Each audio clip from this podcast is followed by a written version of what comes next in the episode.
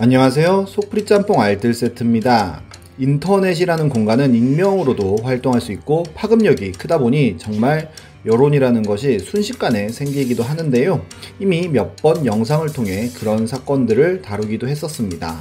얼마 전에는 한 간장 게장집이 엄청난 피해를 받기도 했었는데요. 이런 식으로 누군가의 선동으로 망했던 가게들을 모아봤습니다. 그럼 한번 볼까요? 첫 번째는 딸기 모찌 집입니다. 2013년 생활의 달인에는 김씨성을 가진 과일 찹쌀떡의 달인이 출연합니다. 이런 식으로 찹쌀떡 안에다가 딸기 같은 과일을 넣은 것인데요. 생활의 달인은 이 기술을 일본의 한 장인에게 주인공이 배워왔다고 소개하였고, 딱 봐도 정말 맛있어 보이는 이 방송으로 가게는 당연히 유명해지고 장사가 잘 됩니다. 그런데 달인은 방송 며칠 후에 갑자기 가게에서 내쫓겼다며 1인 시위를 시작합니다. 그는 갑의 횡포를 막을 도리가 없고 협박을 당하고 있다는 내용으로 시위를 했는데요. 시사 매거진 2580에서 딸기 찹쌀떡에 눈물이라며 방송까지 합니다. 가게 주인인 안 씨가 김 씨의 떡 기술을 빼앗고 쫓아냈으며 투자금도 안 돌려준 악덕 업주로 나온 것인데요. 방송에 맞추어 김 씨는 본인의 카스와 여러 커뮤니티에 안 씨가 조폭과 대기업을 동원하여 본인을 쫓아냈고 10대 로펌에 1억 원의 수임료를 지불했다는 등의 비난글을 씁니다. 이 방송과 김 씨의 글을 보는 시청자들은 가게에 찾아가서 욕을 하기 바빴고 안 씨의 회사와 홈페이지는 항의 전화와 트래픽 복수로 업무가 마비되기까지 합니다. 그렇게 안 씨가 새롭게 오픈한 프랜차이즈는 망하기 직전까지 갔고 결국 둘은 서로를 고소하는 법정 싸움으로 들어갑니다. 그러면서 몰랐던 사실들이 하나 둘씩 드러나는데요. 우선 달인이라던 김 씨는 일본의 장인에게 3개월 동안 기술을 배웠다고 했지만 일본의 달인은 그저 10분 정도 재료에 대해서 이야기해 준 것이 끝이라고 밝히는데요. 게다가 자꾸 본인을 팔아 마케팅을 하는 것 같다며 법적인 준비를 하겠다고까지 이야기합니다. 심지어 시사 매거진 촬영 때는 딸기 찹쌀떡을 팔고 있지도 않았지만 제작진이 딸기와 찹쌀떡을 사와 팔고 있는 것처럼 연출해서 촬영했다는 이야기도 합니다. 또한 검찰 조사를 통해 조폭과 대기업을 동원하여 쫓아낸 적도 없으며 10대 로펌의 수임료 역시도 전혀 지불한 적이 없었던 것으로 드러납니다. 게다가 원래 안 씨가 운영하는 찹쌀떡집에 김 씨가 찾아와 일하고 싶다고 하여 보름간 기술을 가르쳐주고 일을 시켰고 아예 김 씨가 이 가게에 4,500만 원을 투자하여 동업을 하기로 했는데 일주일 만에 김 씨가 생활의 달인에 출연하여 일본 장인에게 찹쌀떡 비법을 전수받아 청년 달인이 되었다고 출연을 한 것으로 밝혀집니다. 안 씨는 절대로 방송 촬영을 하지 않겠다고 했지만 이미 방송사 카메라가 들어와 있었고 안 씨 본인에게 기술을 배운 것으로 나오기로 합의하고 촬영을 시작했지만 일본 장인에게 배운 것으로 방송에 나온 것이라고 하는데요.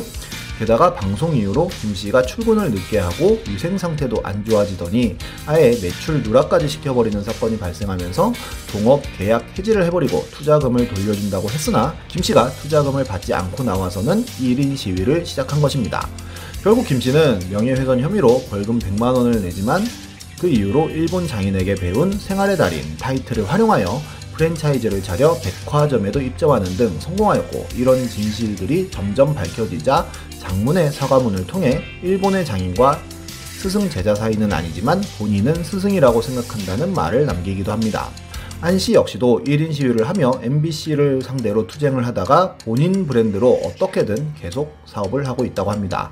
정말 사람 함부로 믿는 것은 아닌 것 같네요. 다음은 선릉역 짬뽕 사건입니다. 2015년 어느 날 한 페북스타의 페이스북에 폭로글이 하나 올라옵니다.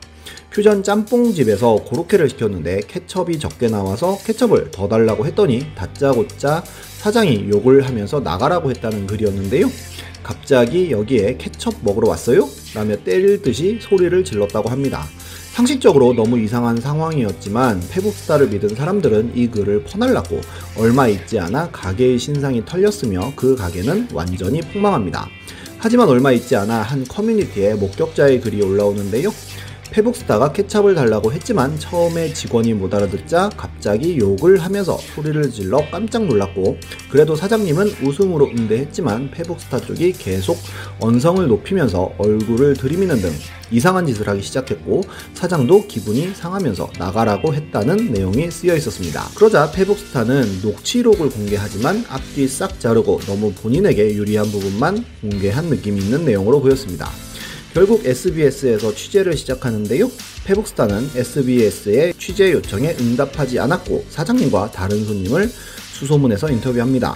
우선 사건 당시의 직원은 그 일 이후 퇴사를 했으며 페북스타와 남자는 식당에서 짬뽕을 시키고는 단무지를 3시간 동안 리필해서 얼굴을 기억하고 있었고 짬뽕 맛에 문제가 있다고 항의를 해서 토핑을 두 번이나 얹어줬으며 케첩을 달라고 할 때는 고로케도 없고 짬뽕 국물만 남아 있었다고 하는데요. 심지어 그 후에 구청에서 갑자기 기습적인 위생 검사를 왔는데 식당 밖에서 페북스타와 한 남자가 지켜보고 있더라는 소름 돋는 이야기 도 합니다. 게다가 다른 목격자들 역시도 케첩을 두세 차례 가져다 줬지만 계속 주방으로 찾아와 언성을 높인 건 페북스타 쪽이라고 증언하는데요. 본인의 페이스북으로 역풍을 맞자 페북스타는 장문의 사과문을 올립니다. 하지만 네이티즌들의 공격은 계속되었고 결국 페이스북을 닫아버립니다. 하지만 어느 날 페북스타의 페북에 뜬금없이 SBS의 반론 보도문이 게재되었고 기존의 SBS 뉴스는 전부 삭제되었다는 글이 올라오는데요. 본인이 SBS에 연락을 피한 것이 아니라 SBS의 연락이 일방적이었던 것이었고 이를 SBS가 인정했기 때문이라고 합니다. 하지만 그렇다고 해서 사실관계가 크게 달라지진 않았는데요.